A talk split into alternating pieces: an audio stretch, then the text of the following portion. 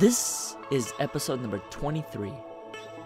Be the person you needed most when you were younger, with April Dinwoodie.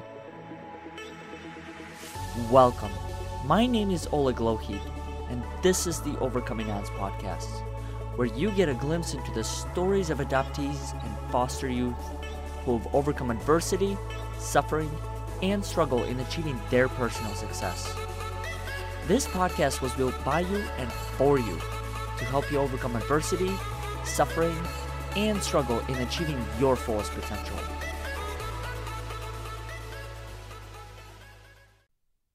Before I introduce today's guest, I'd like to make a brief announcement and invite all of our listeners to our upcoming seminar on June 23rd in Austin, Texas. A seminar where you'll have a chance to connect with hundreds of people who are going through a similar transformation that you are.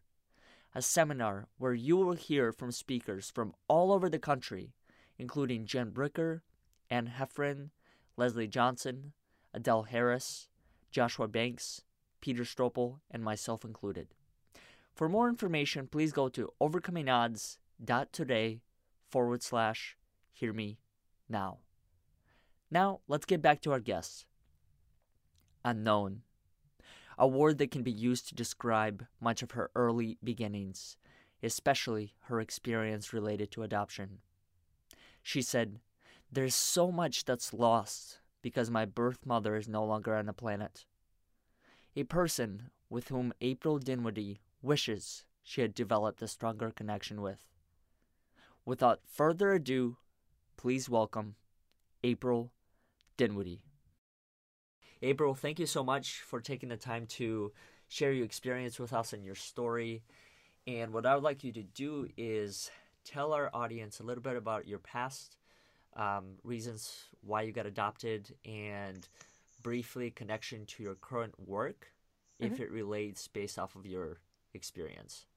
Sure. Happy to be here. Thank you for making the space. This Overcoming Odds is poignant, and recognizing that we all have odds to overcome on some level, and those of us who have them that are more, on some level, sometimes more obvious, I think. It makes a lot of sense, I think, today in this day and age to create openings for that sharing and healing and validation and connection. So I appreciate that. And, you know, early life, I often think about what I don't know about my experience related to adoption, because there's so much of it that really is kind of lost, so to speak, because my birth mother is no longer on the planet, and I didn't really have a chance to have a real deep connection with her. We shared a couple of letters, and I think we had we had two phone calls, and but I never met her, and I don't know really anything about my birth father. So, you know, when I think about it, especially coming off of a couple of things, February just passed us by, Valentine's Day. When I think about love, I've written a lot about love and adoption, and also this idea of Me Too, and some of the conversations we're having around sexual violence and relationship to modern love and sex. And so I just wrote about this and talked about this in my last podcast. So, you know, when I think deeply about the bigger picture, you know, were these two people in love? Were they connected in some way? Was there a forced sexual experience in a rape, which is what my birth mother did share with me? What does that mean for me? All of these things I found out as a grown up. So all that to say that my beginnings were, what I know about my beginnings were really based off of hospital records that I probably shouldn't have gotten, that I just by probably someone's not really looking deeply at a situation in a records department just processed for me. And I got my whole file from the time my birth mother entered the hospital until the time that she left and I stayed and went into foster care. So all that backup to say, you know, it was a crisis pregnancy. My birth mother showed up at the hospital without really knowing what she was going to do. She was in her 9th month. She had 3 other kids before that she was raising. She was divorced. and had a big family, a big, but 4 brothers, lots of cousins and aunts and uncles and parents. Oh, wow. But really, obviously kept this all to herself. So I think a lot about that. And so there I come into the world, pretty somewhat uneventful delivery. And then I went right into foster care because this idea was that my birth mother was going to figure out what she was going to do. I don't know if she really intended to ever keep me with her and raise me with her. Other children might have siblings, but it didn't happen that way. There were a couple of visits. She kind of disappeared and I went into temporary foster care, which is what happens. And then as time went on, my understanding is that they found a pre-adoptive home to place me in while they tried to figure out. And I think they had to go and try to find my birth mom again so she could relinquish her rights, because that is sort of the timeline was getting to a point where they really felt like, getting me to a pre-adoptive home and then really working it out with her. Now, what those details are, I don't know. But my adoptive family basically says my parents, Tom and Sandy, had 3 children, 2 boys and a girl. They were wanting to be parents again, extend their family. They, I do think it was in a way about gender selection. They wanted a girl. They wanted 2 boys and 2 girls. They wanted my sister to have a sister. And didn't really think about a difference of race. Like, the agency was like, oh, hey, we have a girl. She may be she may be biracial. And they were like, oh, okay. And so even in the paperwork from the agency, it doesn't really speak. It says, this child was seen by a geneticist and they gave the opinion that she may be of mixed race. Now, I was definitely a mixed race baby and I'm definitely a mixed race adult. There's no questioning that. So, from the get, it was a beautifully intended, really perfectly fine idea to want another kid, to adopt, and to adopt, a biracial kid. When you're white, you don't believe that there's anything wrong with that. There's you don't see, my dad loves to say, I don't see color. We don't see color. And I challenge him on that. And I challenge that idea, as a grown up, but I came into the family. They really didn't really think too much about it until a relative would say something or, things would present themselves. And then I think it kind of dawned on them like, wow, we really didn't really think about this. So I spent the better part of my life kind of navigating this real search for identity, being very different from a lot of people that were around me, especially my family, but also my community, my school. There weren't that many Black and brown people around. I was a bit of a novelty. It was kind of like, I always say, had I been a dark-skinned Black boy, I would have had a much harder time in my growing up years. I was a light-skinned girl. And I didn't realize a lot of that until my early adulthood, when I started to really think about where I wanted to be placed, not where the universe placed me, but where did I want to be? So, wonderful relationships with my siblings, my family, challenging, right? I'm in reunion with some of my biological family members on my mother's side, which is really interesting. She did not want to meet me, would not really communicate with me. It was really sort of dramatic. She wrote to me that she had been raped and that's how I was conceived. So there were a lot of sort of really challenging emotional layers to all of this, which have been, part of my journey, part of my experience that I've worked through in all different kinds of race. Yeah. All of it. So, it's all in a short form right then, not that short, but really kind of compacted, the idea of kind of claiming my identity is still happening, but it's also been helped by taking bold steps forward to do things that I thought would ultimately help others, but actually wound up helping me more than I could have ever imagined. Mm. Do you have any advice for people who are either adopting or living in a household that are of different race? Because one of the things I've noticed throughout these interviews is that some of the people that we've interviewed, let's say from India or South Korea, they said that, things like stereotypes or racism were so prevalent, but it's difficult for others to understand who haven't lived through that experience. So what I'm curious to know is that for those that may not be familiar with what it actually is like to live in that household. And I know that you blog on this topic quite a bit throughout your work. What advice would you have for people that are within it? The people who are adopting? Correct. Oh, there's a lot of it. I mean, first and foremost, there's like the layer of take out race for a second, but,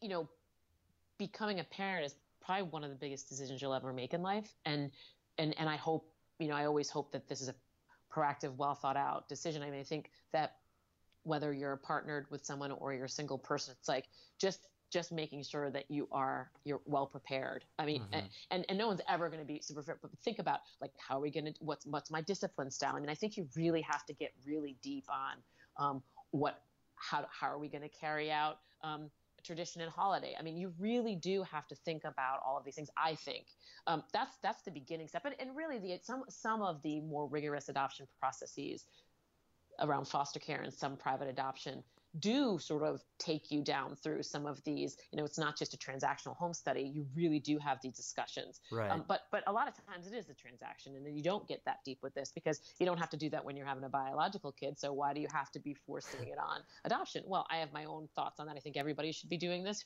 having a home study, whether they're doing having a biological kid or adopting or what have you. I think everybody should be kind of doing that methodical, thoughtful process. But when you add race to it, it's like even more so that you must think about the conditions in which people of color are forced to be involved with the world. You have to be thinking about these things at a more evolved level, and you'll never be a person of color if you're not, right? If you're white, you're white, period. Right. But you can and should be putting yourself in situations where you are a minority. You should be on the regular. You shouldn't be just kind of transactionally saying, oh, yeah, we're going to go to this parade or that parade. We're going to go to Chinatown once a month or what have you. No, you've become a multiracial family, and that means standing up for injustices. That means, yeah, you kind of do have to become somewhat of an advocate or an activist for people of color if you have a kid of color in your family. I think that's true if you're a white person who's been involved with a person of color and you have a baby and you end up raising that child, a mom or a dad or what have you, and you're a different race than your kid. I think that's true regardless of the circumstances. So I think the advice is, look, like, don't take this lightly. Like, don't take this idea of the differences of race as anything that's a light topic. And I've heard so much. I'm just reading Trevor Noah's book, Born a Crime, and it's so fascinating to hear how his mother, this woman of color in South Africa, just purposefully has a baby with a white person to kind of, you know, I don't know, to just to totally just push back on this whole system of racial injustice, but it put it on the shoulders of her kid. So when I think about adoptions, your kid, when you adopt a kid of color, that kid does not become the unifier and the sort of the sort of the centerpiece of racial equality and justice. It doesn't go on their shoulders. It goes on your shoulders. Like, you become that, not your kid. Right.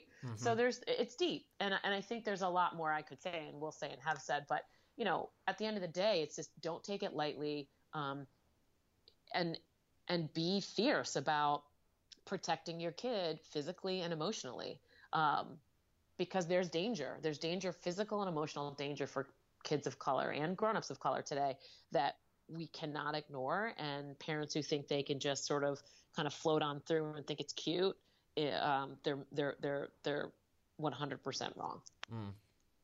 You bring up a good point regarding becoming an advocate, because I think that's, well, clearly that's, both of us have become an advocate for a group, and in this case a group that we share, and that is, you know, adoptees. When did it make sense in your mind to become an advocate for the things that you're doing in your life? Was there a pivotal point that you can take us through that it kind of just said, okay, these are the experiences that I've had, this is the world we live in, this is my role to play within this space?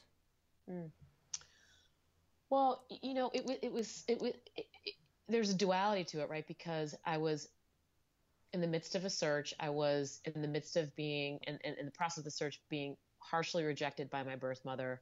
And I was in deep, deep pain. I had never imagined, given everything that the setup was, my whole life, your birth mother loved you so much. This is why she made this plan for you. Mm-hmm. You were chosen, you know, you're loved. And I felt all those things. And I believed all those things, right? Why would I not? I believed my family. I was well cared for, well loved. This started to be a crack in the system when this idea, the crack it came when, you know, there was a real challenge to get my information. I was like, well, if this is all so good, then why won't people tell me the truth of where, you know, where is this person? Why so I was like, wait a second. Yeah. Why is this so difficult to get this information if this person is such a good person? And, so upon being rejected by my birth mother and being cradled, quite frankly, by my family. I mean, some of my close family members didn't quite get it, but certainly my mom, my sister, other members of my family just really held me when I needed that and knew that I was in pain, but yet they still didn't quite get it. Right. And that's no indictment on them. That's just the truth. Right. It doesn't mean they didn't do everything that they could to comfort me through it. And they provided a great deal. I wouldn't have made it through without them. Uh-huh. But at the same time, there was this, like, I understood that they really didn't understand. Right. So as part of that, I also simultaneously was doing a mentoring program at Kenneth Cole, which is where I was director of marketing, and he's connected to the former First Lady Matilda Cuomo through his wife Maria Cuomo. Long story, but there's a big mentoring umbrella that the former First Lady Matilda Cuomo started, and I became part of that because we were doing a mentoring program at Kenneth Cole, and I was the mentoring sort of champion, and I started to recognize that the young people in this program many were Black and brown. These were the, you know, sort of quote unquote at-risk youth. And what I began to understand is that many of them also had some sort of dual engagement, right? They were involved in some kind of programming around their being at risk, whether they had some kind of interaction with the criminal justice system. None of them had been arrested, but there was some kind of an interaction with criminal justice, or the beginnings of. And then there was also very much a large population of young people who had some kind of a fracture in their family. Not all were involved with the child welfare system, but many came from single parent households and or had some being raised by an elder, by a grandparent, or someone in as kin.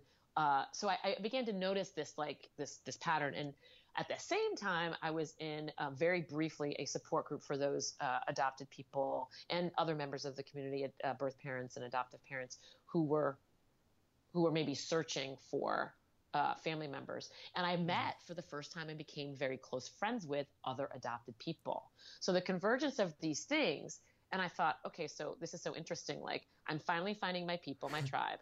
They get me. Like, I feel like I never knew a feeling like this before of, like, true understanding. And we don't have the same, we don't have the same backstory at all, but my gosh, we have the same ideas, the same abandonment stuff, the same, we look at each other the same way and we go, can you believe this person just said that?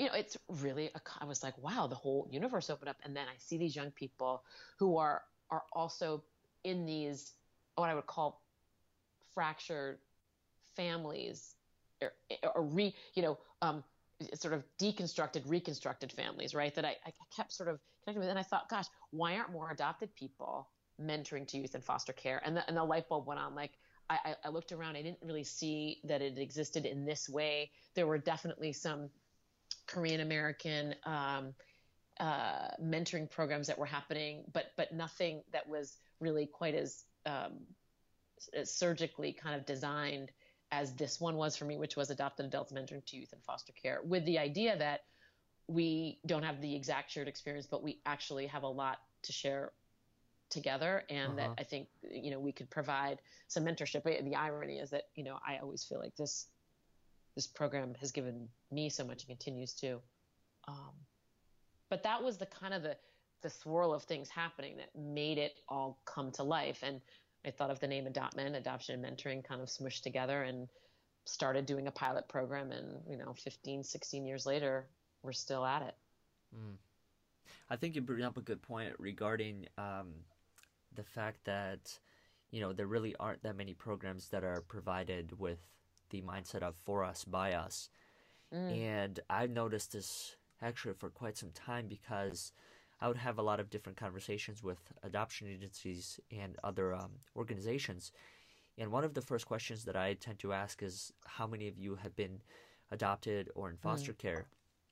And it's very interesting to see the response to a question like that, because it's very low. You know, I at first, when I first encountered an organization, my thoughts were like, okay, these people get it because they've lived through it. And then I have that conversation, and then I figure out that out of the entire staff, 2 or 3 have been through that experience, and the rest have received their education through, you know, traditional college setting and master's programs. And not to say that those are wrong or misleading by any way, but I just understood that if that is the case, then there will always be a piece that's missing within that. And that is, I think, you know, primarily the emotional aspect of it all, is that you wouldn't be able to truly understand what the child or an adult goes through unless you've lived through a similar experience. Yeah. Well, you know, it's so fascinating you say that, because there's a couple different layers to that, right? So yeah, absolutely. The educational support systems around the work, the deep work related to adoption and foster care, just isn't comprehensive enough, right? Like they're just, you know, you spend a little bit of time here or there, and there are some good programs where it's like, you know, what they're trying to get at adoption competency and these things, but these are relatively small, relatively new. And so an interesting point to what you're saying is I've actually found some fascinating dynamics where I was doing a training at an agency, a small training for the post-adoption workers, social workers and caseworkers, maybe 10 people in the room. And so we were going really deep, and I tend to, you know, try to find openings wherever I can. You know, if mom and dad, or dad or dad, or mom and mom, or whatever, were divorced, and there was some kind of a custody issue where, you know, there was some kind of a fracture. There's room there for someone who's not adopted to start to get it a little bit, right? There's a little bit of room there, right? Common ground. That's right. We do divorce and remarriage pretty much in this country. We've been doing it for years. And we all know when we do it well and we do it not well. And we all know that, you know, this is part of this larger family system idea, and this idea of, you know, even loving someone who is not biologically related to you through step parents and through divorce and remarriage and all this. So there's some concepts that I try to like move through, so that there's a little bit more of this kind of like an idea that can be comprehended. This is not that far. Everybody thinks, oh, if it's not adopted, then it's so far away from me. I'm like, yeah, right. It is, but it isn't. There's a way to get there. But also, I've been in trainings, and this one specifically, where there was a person in the room who was adopted and never shared that throughout the whole training. Huh. One of the supervisors came to me after and said, oh, you know, I can't, and I won't say the person's name, but you know, Jane is, you know, she's adopted. And, you know, I kind of knew, like, it's like, that makes sense to me now. There was a little bit more kind of like of the head nod and the kind of, that I was getting, but there were a couple other people in the room that were adopted or had either spent time in foster care who identified themselves. I'm not saying that everybody has to identify themselves, but interesting to your point, there are so many people in our community who are at different stages of engagement and enlightenment. And that doesn't make it good or bad. It's neither here nor there. Like you say, you take the really heartwarming good stories, and you take the more challenging, sometimes traumatic experiences. They're all part of this bigger idea. But one of the hardest lessons I've learned is that not everybody is where you are. True. In coming to this, you know, you enter into this conversation, whether you're even in the conversation. I met a 28-year-old woman about 2 months ago. She had never met another adopted person until I sat down next to her, and she wept. So, you know, there's a lot to what you're saying. And I think just even to what's enlightening and so hopeful is that just by even acknowledging the fact that, one, it does matter for people's personal experiences tied to some of these professional, these really deep, important professional layers to what needs to happen for kids and families. There's something really amazing and important about that. But then there's also, you know, we are all in the midst of quite a bit of change in society, in technology, with DNA. And this is all new ground. And this is not an easy movement to be leading or be a part of in any way, shape, or form. It's exciting, but it's also quite frustrating and a little bit scary. And yeah, all of that. All of it. One of the points that I want to jump back to is actually the reunion. And I wanted to know how your parents, your adoptive parents, felt about it. Were there any feelings from there, or things that were said, you know, from their side that, okay, why are you doing this? You know, what's the purpose of finding your family? Or were they?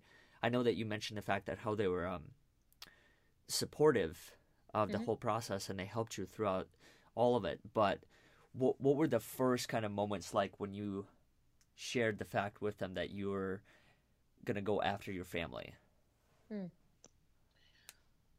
know, I was a pretty I don't want to say independent. I don't know what the right word is. I was pretty determined, I guess. Pretty much my whole life, I've been a pretty determined person. So my parents were not super involved, but they were like, yeah, okay. You know, and mostly my mom. My dad's a little, just less interested in all this period. Like, he loves me. He wants me to be happy. He has his own, as we all do, challenges with family, extended family, relationship, connection. So, I mean, my expectations of his kind of engagement involved with our involvement are very low. That doesn't mean that he's not supportive and he doesn't love me and I don't love him.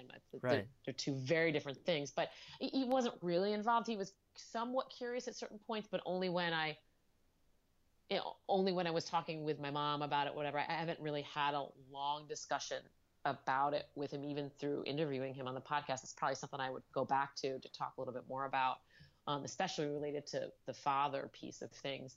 But my mom, you know, I think as adopted people were just, and I know for me, I won't speak for us all, but it's just such a tightrope walk, right? Like, I just never want my family to feel as though they aren't good enough. They weren't, you know, that I'll ever leave them, you know. It's sort of this odd circle of like the same feelings. So we were kind of, you know, but we sort of by searching, we start to create that same sort of feeling of, are you going to leave me, abandonment stuff with the people who adopt us and the families who adopt us. Right. So it's this very odd, you know, these circles turning. And so I just find myself being, because I love them, right, being very careful about how I say what I say. And even though I'm super open, I do care deeply about the impact of my actions and my words on those that I love, both birth family and adoptive family. So, you know, they were supportive, right? Like, they didn't hold anything back. They didn't really physically go on the journey with me. And I'm not sure that I asked them either. Like, I wasn't like, Mom, will you come with me?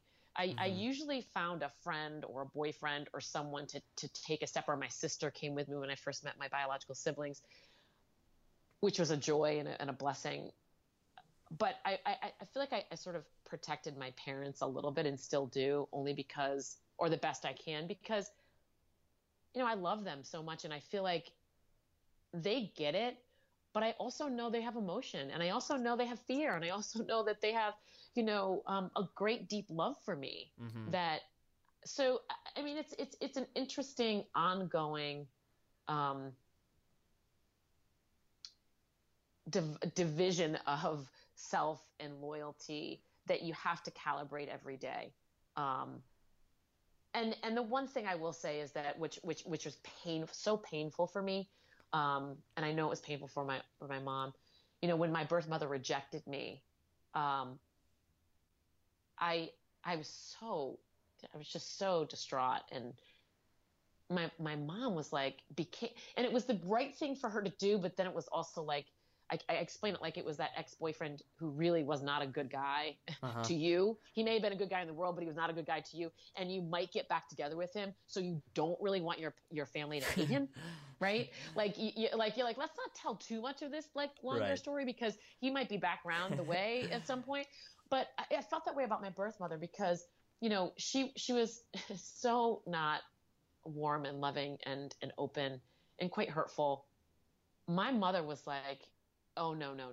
Like my mother was like, oh no. Like I always felt good feelings about her and love and respect and obviously a gratitude, right? Cause she was raising me. I was her daughter, but she lost a lot of that respect and love for her in her actions, in my birth mother's actions. But I was like, you know what, if she called my birth mother when she was alive had called me at any point, even after all of the hurt that came from her and the pain, I would have been on the next plane. So it was a real, like, that was a real balance for me. Like, and it sort of still is because, you know, sometimes I think one time my mom said, you know, I heard you talking on the podcast and she said, you know, sometimes I just think you're too easy on her in a way. And I don't know if those are her words she said, but you know, she went into mama bear mode. Like, no one's going to hurt my daughter. And if they hurt my daughter, I'm going to come for you. So in a way, that's exactly what I needed her to do. But again, it was kind of like, oh, but wait, like if there's an opening here, Mom, I'm going to go after that. So it's a real deep and challenging struggle. At the same time, what I'll say is that, like, man, you do learn how to navigate some really challenging life circumstances. I'll tell you, you know, through in regards to relationships, you know, there wasn't physical trauma for me, right? Like, so I'm not comparing some of what I work through to physical, you know, trauma in that way. But it's like, how do you navigate some of these complex relationships? It's good. It's actually really amazing training on some level for like life today, because there's a lot of complex situations in life outside of our family that we better learn how to manage and work through. Absolutely.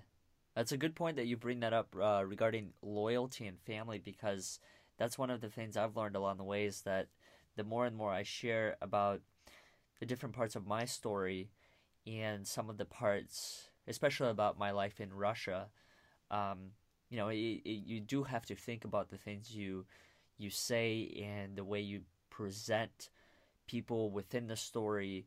I've always felt that in my case, there's no one to blame for the things that did happen because they just happened. Some of the things truly did just happen. So it wasn't necessarily, okay, it was this person's fault, therefore, you know, everything's on them. But rather it was just the timing and everything played a role, and that's how it was. So, but that's one of the things that I've actually noticed within this is that you just have to be very cautious and aware of other people, because at the end of the day, they're people just like you. They have the same set of emotions. But the thing that's interesting about all of that is that oftentimes they process them differently. So if you think that whatever it is that you're doing or saying may not harm someone, it could actually harm someone. That's right. And you just have to, I guess, just be aware of it. And one of the things that I've tried to do throughout all this is that I have, you know, open dialogue with my parents and actually almost everyone within my adoptive family and the people that I'm able to keep in touch with from my birth side. And I tell the story as is. Whenever I get the question, you know, what are you building? Who are you trying to serve? How are you using your experience? Like I try to answer those to the best of my ability and using the same language that I would use with you or anyone else. So that way they don't feel like they're, you know, I'm sugarcoating anything, but more so I'm just really telling the experience as it was. Right. I mean, and that's part of this. Like, to me, the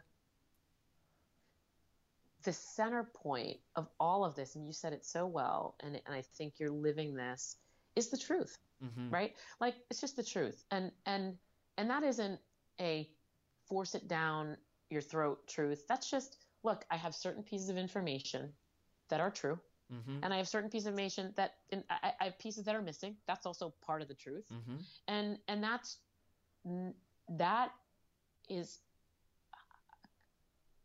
how having that life experience and having to recognize it, like a lot of people don't have to walk through life like this. Like if they have both bio parents or one bio parent, or, you know, they're connected, they see a mirror of themselves every day. They haven't been through a ton of,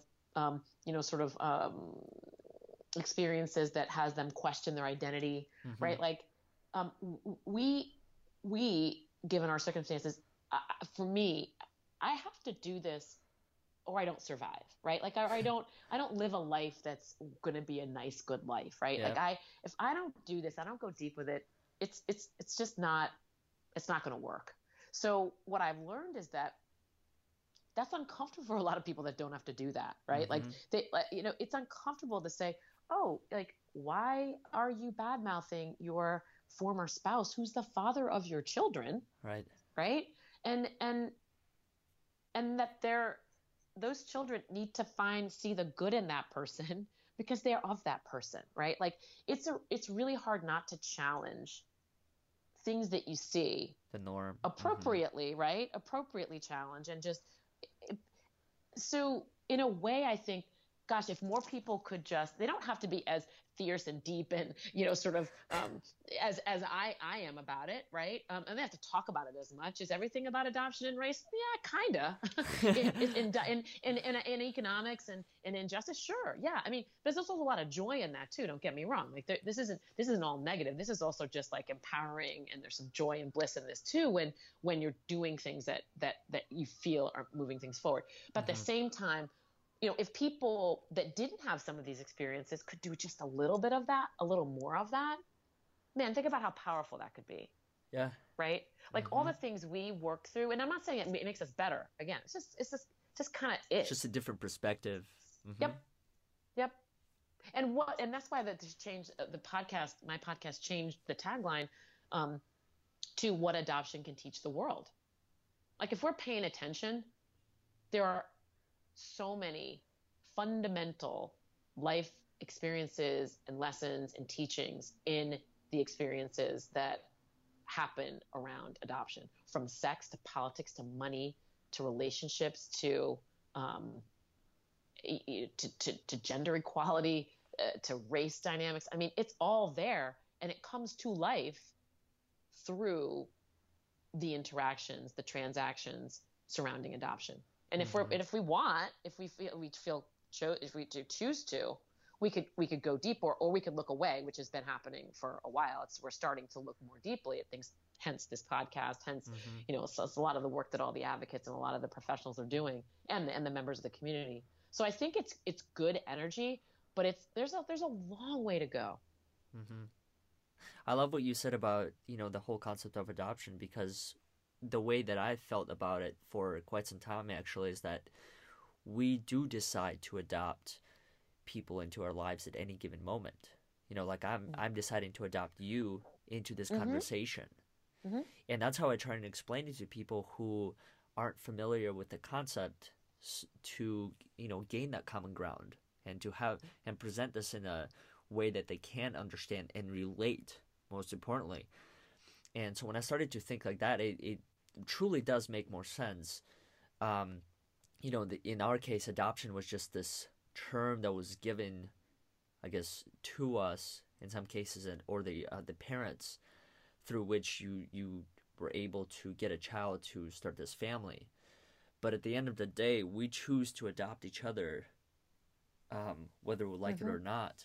And I think when mm-hmm. we do accept that, that's when we're able to dive into some of those areas that you just spoke of, race mm-hmm. and business, whatever it is, and that's how we're able to get that common ground and a better perspective on some of those areas.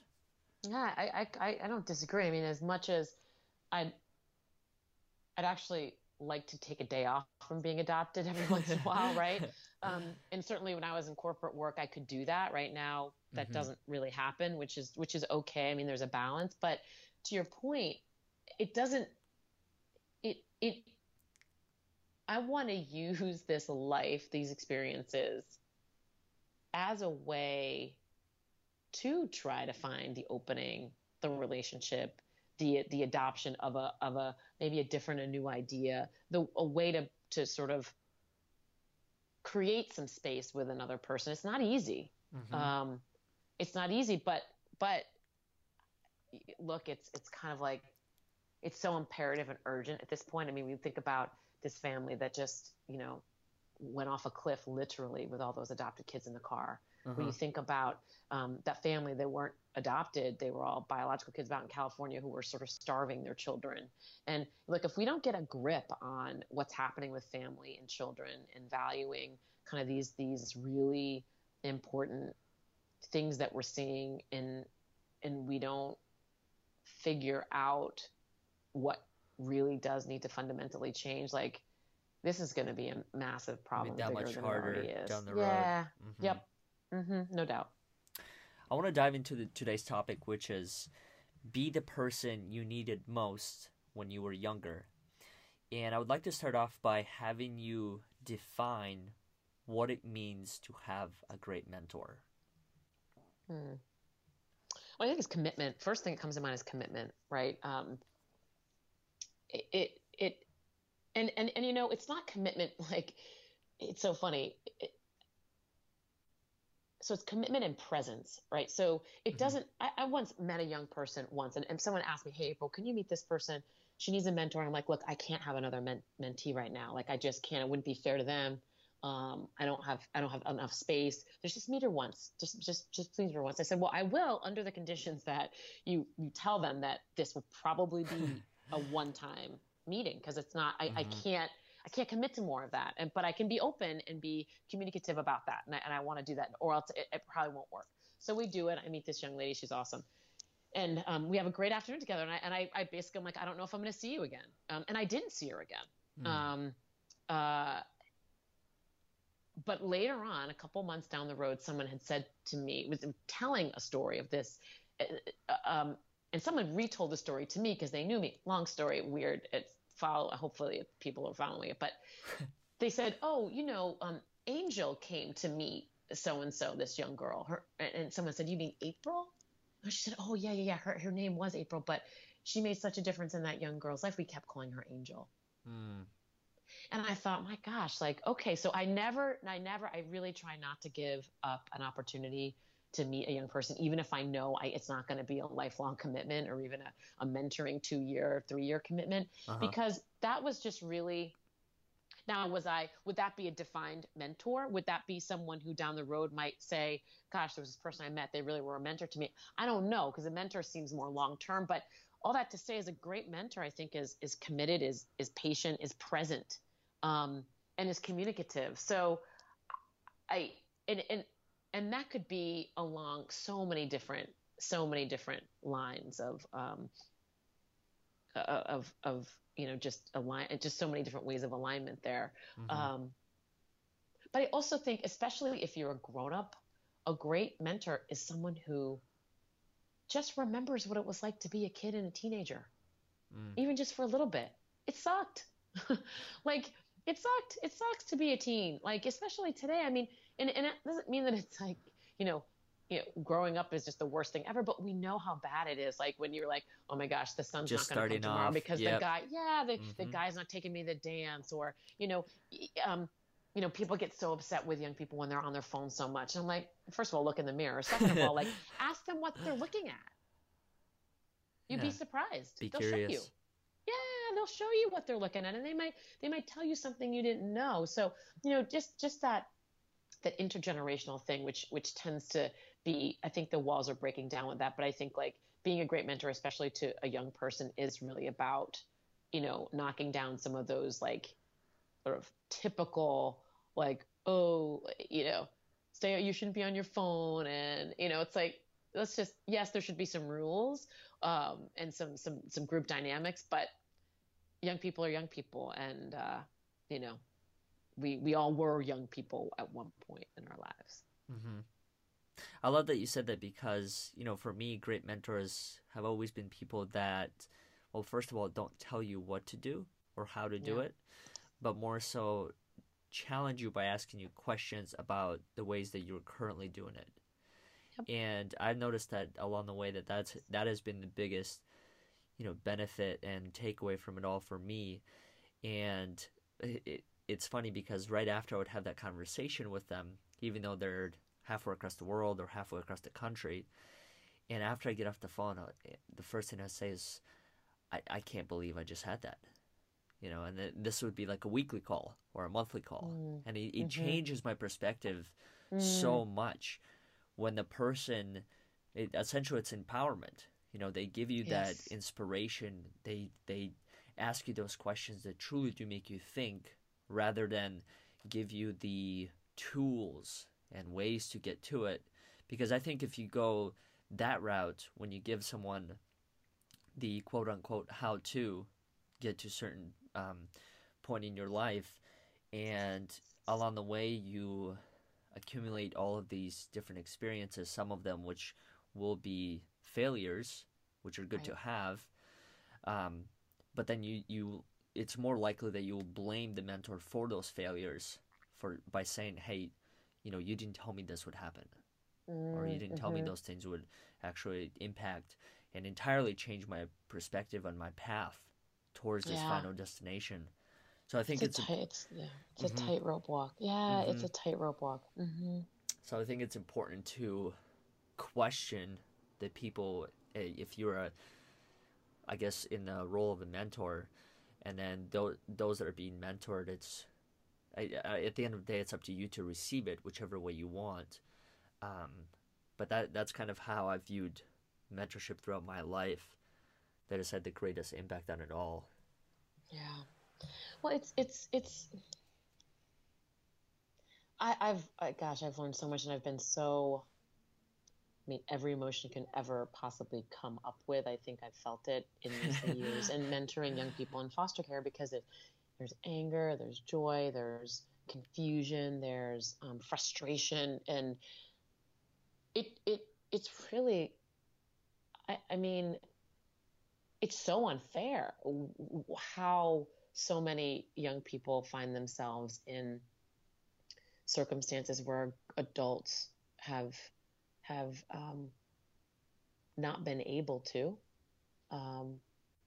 care for them in the way that they need to be cared for. And that isn't just their biological parents. That's some foster parents, that's adoptive parents, that's professionals. And that's not to say that there aren't some amazing professionals and parents and amazing things and shifts that I hope, you know, will continue to happen. But I'll tell you what, it is really, really tough. And I think one of the biggest challenges for me in this program has been, you know, for those of us who have lived a, you know, fairly privileged life. And I mean, we didn't have a ton of money growing up at all. We had enough. We had, at some cases, sometimes we didn't have enough. And a lot of times more than that, we had more than enough, not by much, but, you know, we were able to go on a vacation or two. We had, you know, special things every now and again, but we lived on a farm, simple life. It was like not extravagant by any means, but it was all that. But all that to say that when you have that as your experience, and then you see the real deprivation and lack of resources and dynamics and economy that which are largely based on differences of race and location and place, and it's really hard to figure out, one, sort of what you can bring to a young person, right? Because the experiences have been so different. And two, it's hard for the young people, I think, to sometimes understand, oh, what could this person really know and understand about me? But we get there. I mean, we get there over the course of different experiences and activities and relationship building. And some of it's really organic, and some of it is more planful and takes a little bit more effort. But you know, I'm just now still hearing from and connected to, and I hear it more than once, like, oh my gosh, April, I wish I had stayed in that foster home that you told me it was probably a good idea to stay in. I wish I never left, you know, whatever the foster woman's name was, foster mother's name. That's not a disrespectful quip. It's just I can't remember her name, and of course I wouldn't share it if I could remember it. But all that to say that it's really hard sometimes when one, you have this dynamic of, oh, I'm a teenager, but I'm grown. Like, I know what I know. And, what do you know? A lot of there's a lot more, it's a little bit more balanced now, but oftentimes is more white mentors for kids of color.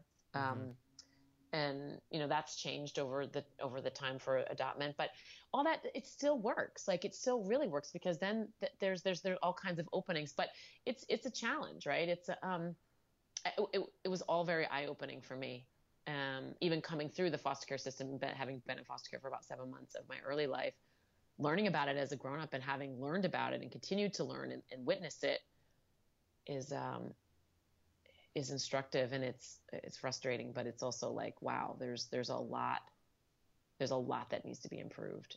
And when you see that come to life with what the young people aren't getting, that makes it really difficult. You're someone that has been in multiple roles throughout your life, executive roles and having your own podcast and doing the different things that you do.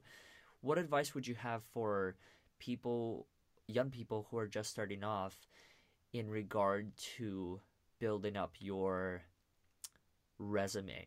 And I put this in quotes because one of the reasons why I do that is I think especially within some of the people that I know, so much of it is placed on that. There's so much emphasis on, building up your resume, and every experience you do, you have to put it on there. And that's the first thing you bring to a job. But I've always believed kind of slightly the opposite. And I do agree with the fact that you do have to get experiences throughout your life. But I also have always known that there are different ways to get to a certain point. So if you do want to get that job, it's not about spending 10 hours a day finding the right buzzwords or whatever it is to make that colorful one sheet of paper, but more so, maybe send a handwritten note to the person that is hiring, or go in there in person, or give them a call. Do you have any advice for people who are just starting off as far as different avenues they can explore, or things that you wish you had done when you were younger?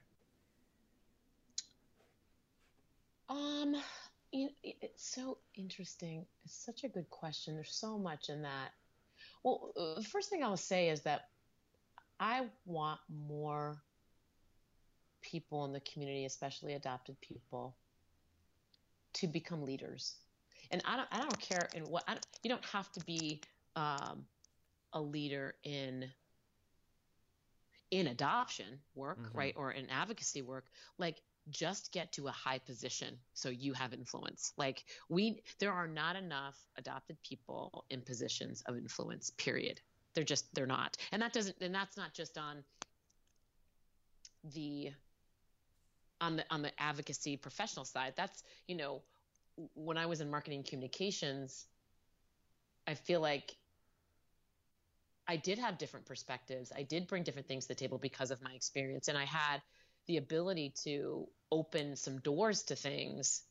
The mentoring program is a great example, right? Like, I had an idea, I had connections. I was able to make that happen. And of course, with hard work, it's sustained. But I would say that just as a general idea, I want more and more people like us to be in whatever leadership feels like and looks like to you, but to be in more influential and leadership positions. Because when it comes to passing laws, when it comes to getting funding, when it comes to kind of opening up more of a transformational conversation about our family experiences, not just adoption. We are so uniquely poised to do that work. I think more so than a lot of people, and I say that with confidence and not with ego, but and with bravado, but with just a real concrete feeling that that's true, right? So I just think at the same time, I often hear, more often than not, people involved in personally involved in adoption want to give back and make a difference, especially young people in foster care who have been brought through a system and are still in a system that has not really truly done right by them from their standpoint. And certainly from my standpoint, I see a lot of young people say, hey, I want to be a social worker. I want to fix this for the next year. I see that all the time. And I just think that so many times these systems and even the adjacent systems that these young people get involved in, mm-hmm. Are not healthy for them, even as professionals, because it's triggering. It's not, a lot of times the leadership in some of these organizations don't see the value in their experiences that also come with additional sometimes needs for support and challenges, right? That come up. So if you're in a room and you're a person who was in foster care and you don't think a young person is being treated fairly, that's going to become a problem, right? Or mm-hmm. a potential problem. So there's lots of layers to this, but I would say, like, find good professional mentorship. Find good, like, look at who, and I don't care what that role, what that job is that you want, or what that role is. Just find really good professional mentorship, and people that will hold you accountable and sort of help you navigate some of these professional experiences, because it is no joke out there, especially if you're a person of color. Mm-hmm. Especially if you have, you're in environments where you are a minority, you need to know how to navigate these things. And the only way you learn is by being in them, number one, and two, sort of having some place to go and talk to and process some of this stuff through, because, it can be really deep. So there's a lot to do, but I want anybody who had the experience of adoption and foster care in whatever role, I obviously want everybody to be successful, but I particularly want young people coming up through adoption and foster care, to just feel so confident, because we're all so, again, I'll speak for myself. I am so,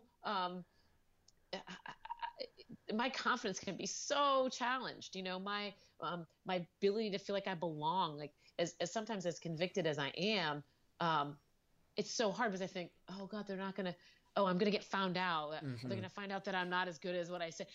Oh gosh, like we need all that extra support around us, because we're also super powerful, but only when we have that sense of foundation, grounding, and belonging, and that someone isn't gonna isn't gonna treat us improperly or take advantage of us or what have you. So we need a lot of extra kind of community, extra support, sometimes extra guidance, but when we have it, look out, man, because mm-hmm.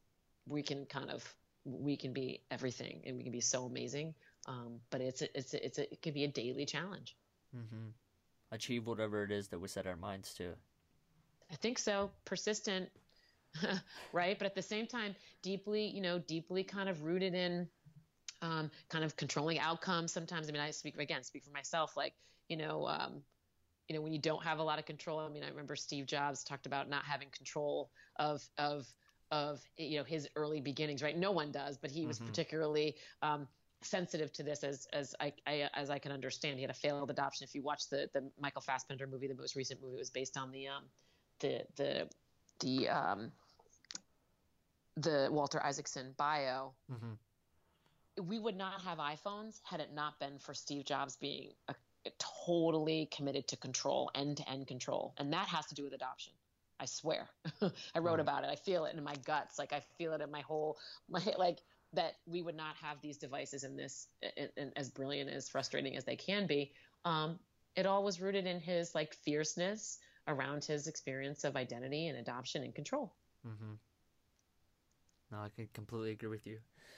Final thought for today's episode, and that is, when the odds are completely against you, what are some core fundamental principles that you always refer to?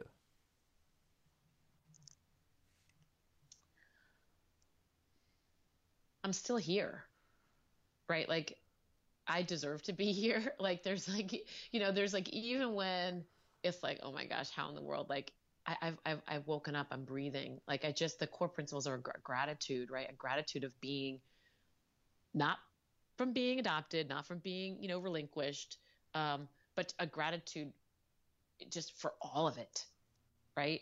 I just think that's what I try to go back to, and just recognizing what I can do, what the abilities I do have. Someone gave me great advice once, which was, whenever you feel stuck in your writing or your creative spirit, go back to something that you thought you wrote really, really well and read it a couple times. Mm. And you do that and you go, because I'm like, oh, I'm sitting there going, I can't write. I'm not a writer. Oh my gosh, I can't even get this thought out on paper, blah, blah, blah. So then I go back and I read something I thought was really good, or I listened to a podcast I thought I did a really nice job with. And I think, oh, okay, like she is in there. I can do this. Yeah, because I did it. It's right there. It's material. I wrote that. All right, so it's one of the best pieces of advice I've ever gotten, and I do lean on that often, because there's a lot of times you get stuck and you think, oh, who's going to listen? Who's going to care? No, I don't know. This doesn't make sense what I'm saying. Mm-hmm. And then you go back and you look and you go, okay, so when the odds are against you, it's like that's when you have to have as many tools in your toolkit to sort of go back and reflect, and just have conviction and compassion for yourself, and to have nice, thoughtful, good things to say to yourself versus some of the more negative things that we tend mm-hmm. to kind of lean into. So it's a great question. Yep, that's right. Thank you all for listening to today's episode. I hope you enjoyed it as much as I did. If you haven't done so already, feel free to subscribe to our weekly newsletter so you can receive all of our latest episodes, featured stand up and speak up stories, and ways you can be involved with Overcoming Odds.